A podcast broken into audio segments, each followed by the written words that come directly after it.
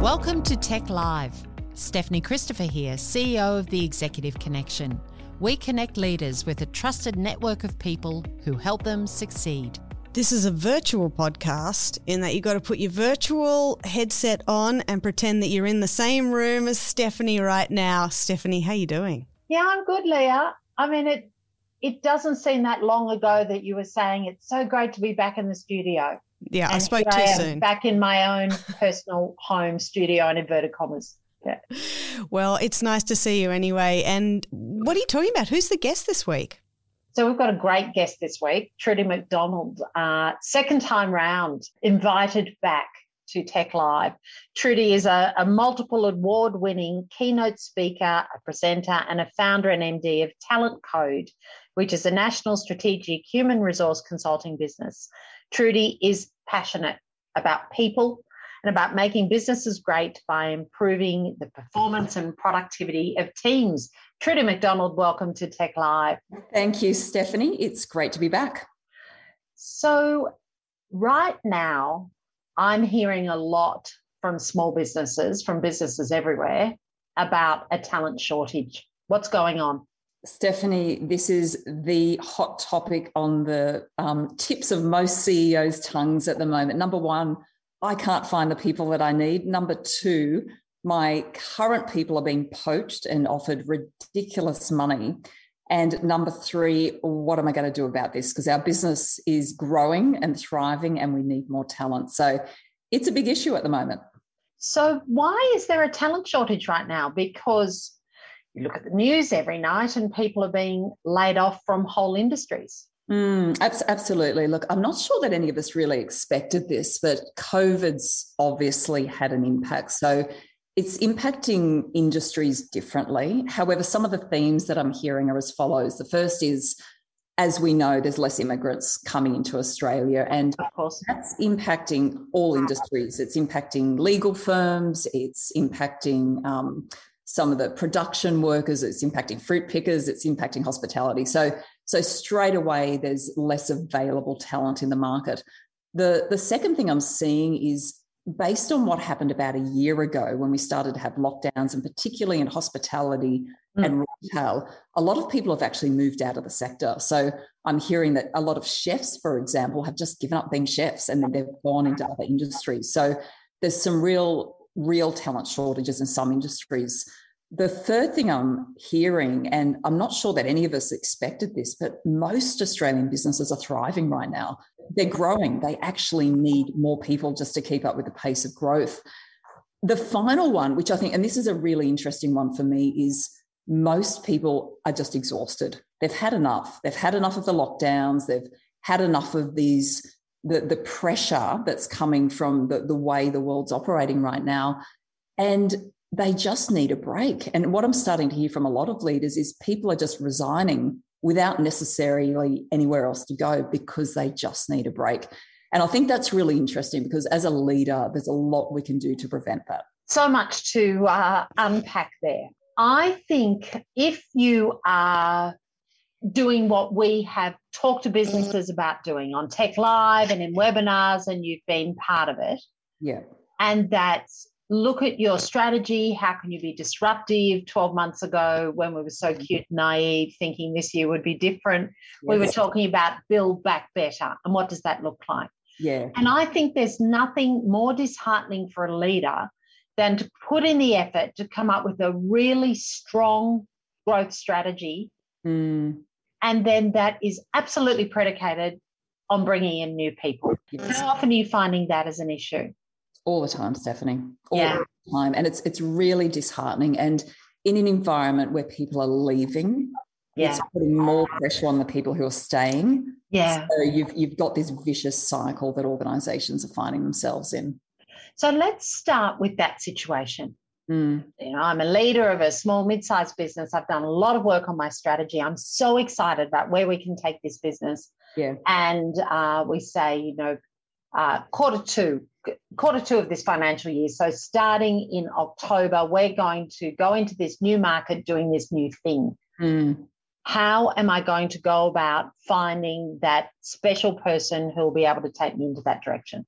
Yeah, yeah. And and that's the position most businesses are finding themselves in. So let me let me talk about how great businesses are starting to rethink talent attraction. Mm-hmm. Because I think we all got a little bit lazy and a bit complacent yeah. previously. We could put a job app up on Seek and we'd be inundated with applicants. And in fact, the problem that we had was how do we filter through the volume? Yeah, how do you screen? And yeah.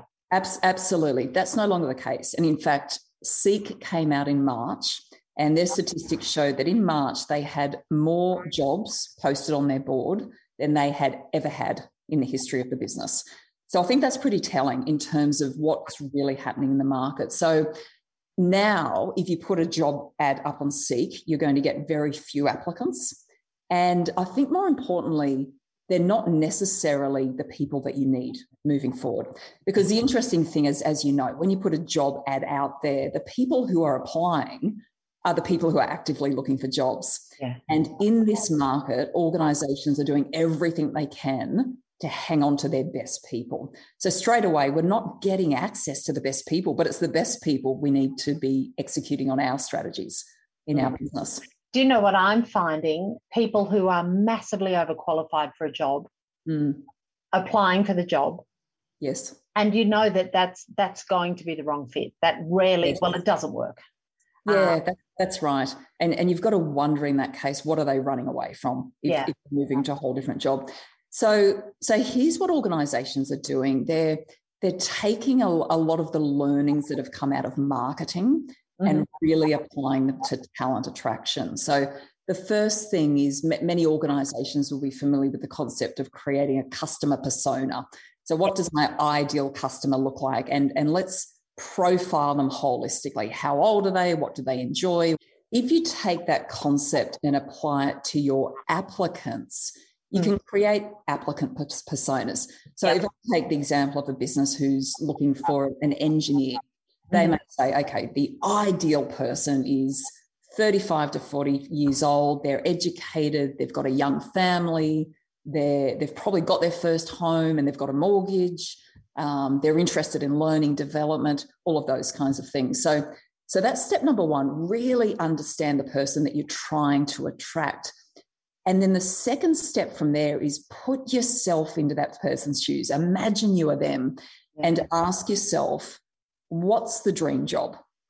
Now, if I go to that example, you may start to think about things such as, you know what, if I could coach my son's soccer team of a Friday afternoon, which is at four o'clock, that would be amazing. That would be a game changer for me. Or if I could have access to world leading thought leaders in the yeah. area of this engineering field who can mentor me and help me really develop my career, that would be pretty cool.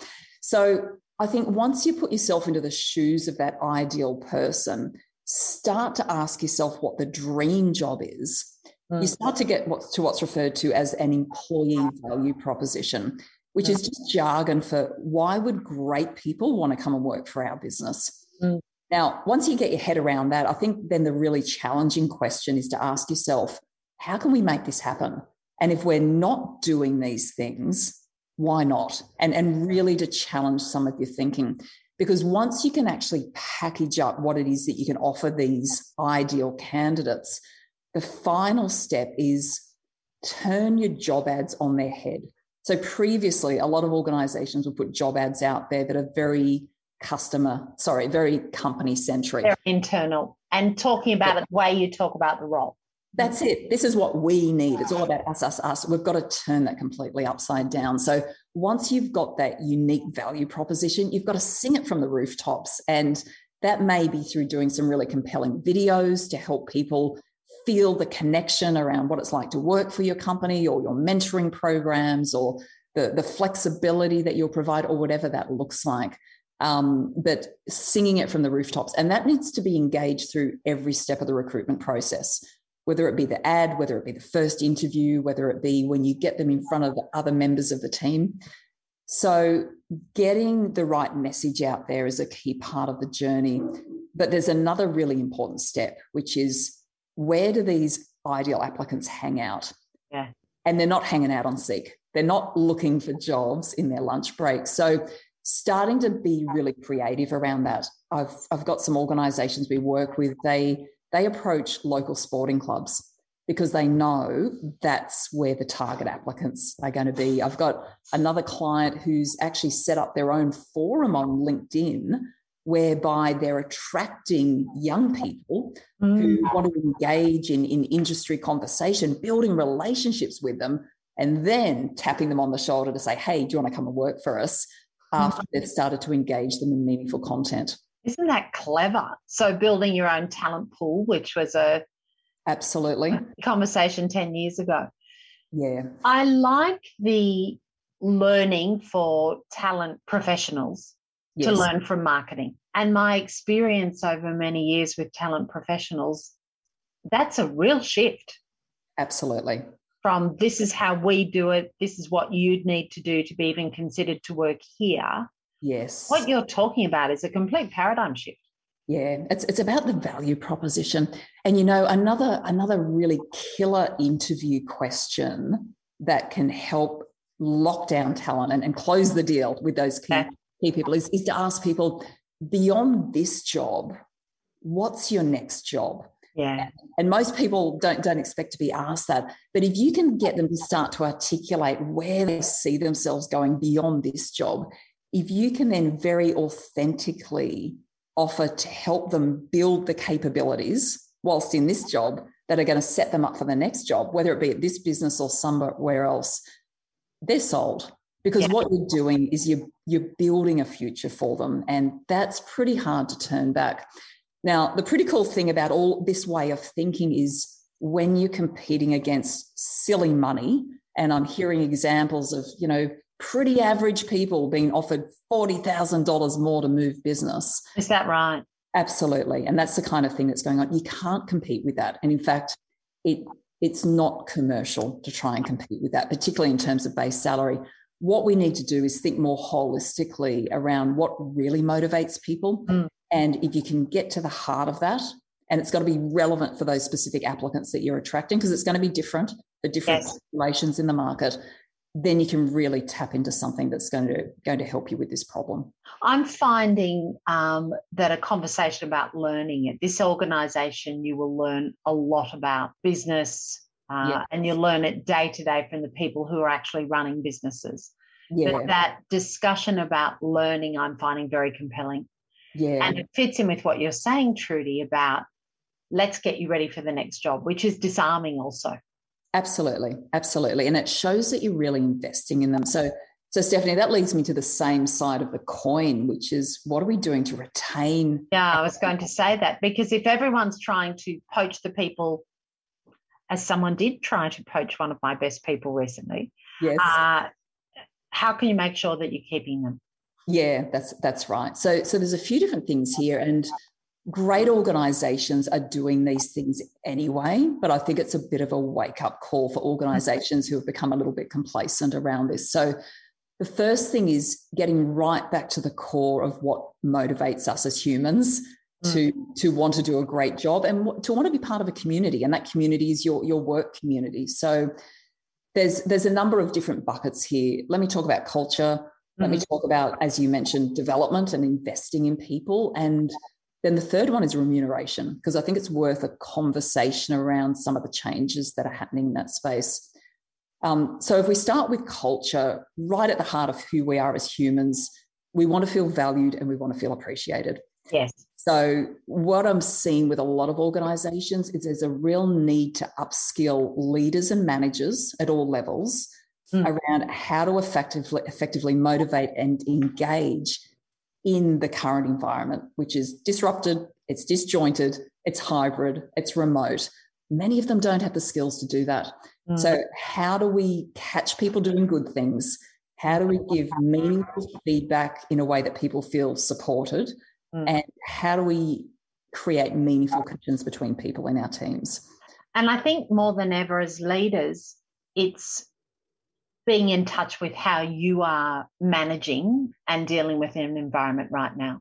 Yes. Because I am seeing some leaders falling into the trap of perhaps being so internally aware of what they may be finding difficult that they're assuming people around them are. Yes. Or or you are finding things difficult, but you need to have a role of galvanizing those around you because everyone can't fall into a hole together on the same day. Yeah, that's that's right. So we're doing a lot of resilience training with organizations. We're helping leaders understand how to create resilient teams and a lot of this is about connection. So I think a really useful way of thinking about this is when people are physically together in the workplace, what happens? What are our ways of working? And how's it different when we're remote? Mm. And, and the obvious difference is we're not connecting as yes. much. So the the ad hoc sharing of information and connection isn't happening. What some organizations are trying, but it's not working so well, is they're setting up, you know, Friday drinks via Zoom. Yeah. I think most people are a little bit over that. And and what's happening is when you've got 20 people on a Zoom call trying to talk over each other and the dominant people dominate, people start to disengage. The really powerful things that we've seen happen, and, and this links to the second point, which is what are you doing to invest in your people? Because uh-huh. when you invest in them from a development perspective, you're actually giving them a sense of future. You're, you're building their careers, that's giving them future earning capability, but it's mm. actually really building their sense of worth and self esteem and, and how they can contribute to do meaningful work. Yeah. So we're doing a lot in the space of leadership development at the moment. And one of the most effective things we've found in terms of engaging and retaining talent is beyond workshops, which need to happen, is to create cross functional pods. Yeah. Now, what I mean by that is, is small groups that come together from across the organization. Often they're teams coming together from different divisions, or if you're in different geographic areas, bringing them together and facilitating a process where they're engaging in meaningful conversation and meaningful connection. So it's the difference between having drinks, which everyone's a little bit over, to smaller groups, meaningful, purposeful conversation. And even beyond the life of these programs that we're running, we're hearing from team members, let's keep doing this because now I'm feeling connected. Now we're sharing ideas. Now we're innovating and learning from each other. And I think we can't underestimate how powerful that is for people and, and how impactful it will be on retention. I like what you're talking about there, Trudy, because I think in this in these times, there's something about being intentional mm. about what the model is. Yes. That that last year 2020 was very reactive. Everyone home. Yes. That's fine. We've survived it, off we go. Yeah this year was seeing hybrid and, and a return to a physical workplace. And in some areas in Australia, yeah. um, particularly in Sydney, it, it's going to be a remote workforce for the medium term. And, and I think it's important for leaders to be very clear and, and put some thought into what the model is rather than just assuming that we're just all on hold waiting to get back to what. Yeah. That's right. We can't afford to do that. And, and this is where we're seeing burnout. And this is where we're seeing people being open to other opportunities where they wouldn't have been previously because they've just had enough and, and they're looking for a change. So, Stephanie, I really like that. What, what are our intentional ways of working that mm. are going to really take the culture to the next level, engage people, create meaningful opportunities to collaborate and, and to do meaningful work? Yes. Really, really powerful. And so finally, let's talk money. Mm. What you said you're seeing some new things with REM strategies. What are you seeing? Yeah, yeah. So so there's a few things here and and I think when we're in this kind of environment, the cracks start to appear with organizations if they haven't had a good solid system in place. So I'm, I'm hearing and seeing all sorts of things. Some of them are horror stories, some of them are organizations are starting to do it well. But I think that the overriding themes here are this that salaries are increasing at the mm-hmm. moment across the board.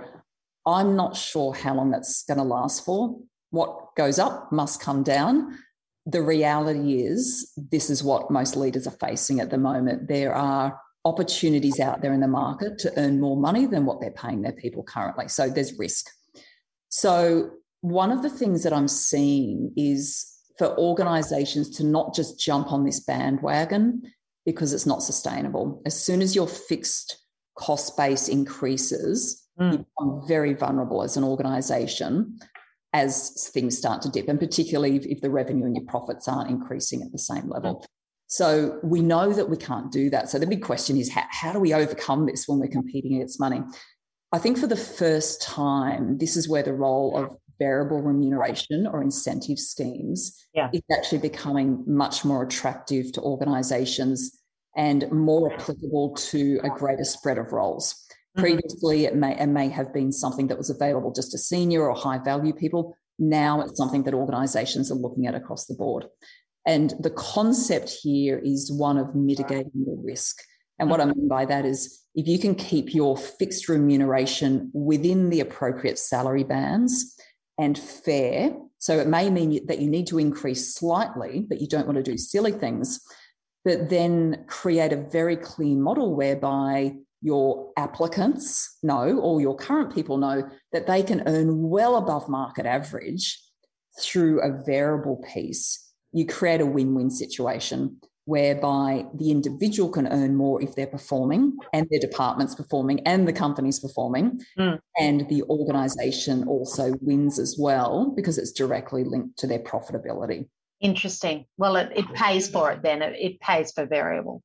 Absolutely. so i think that rem strategy would be a podcast of itself. Absolutely. it's a topic all on its own. Yes I think that you have given us such interesting insights today, Trudy, into what's going on in the market, that war for talent, that challenge, not so much that people are looking for the candidates who are already looking for jobs. Mm-hmm. People are looking for candidates who are currently working for you and are currently your very best people. So the what you've talked to us about with attracting the right talent is taking a marketing approach. What's your ideal candidate look like and where do they hang out and how can you appeal to them? Yes. And then a, a great conversation about the different ways that organizations can look to retain those team members that they have. And I think that that's been a, a once around what's going on in the world of work right now from a talent perspective. But your expertise and insights have been so valuable, Trudy, as always. And Trudy McDonald, thank you very much for joining us on TEC Live. My pleasure. Thanks, Stephanie. Discover more about TEC at tec.com.au.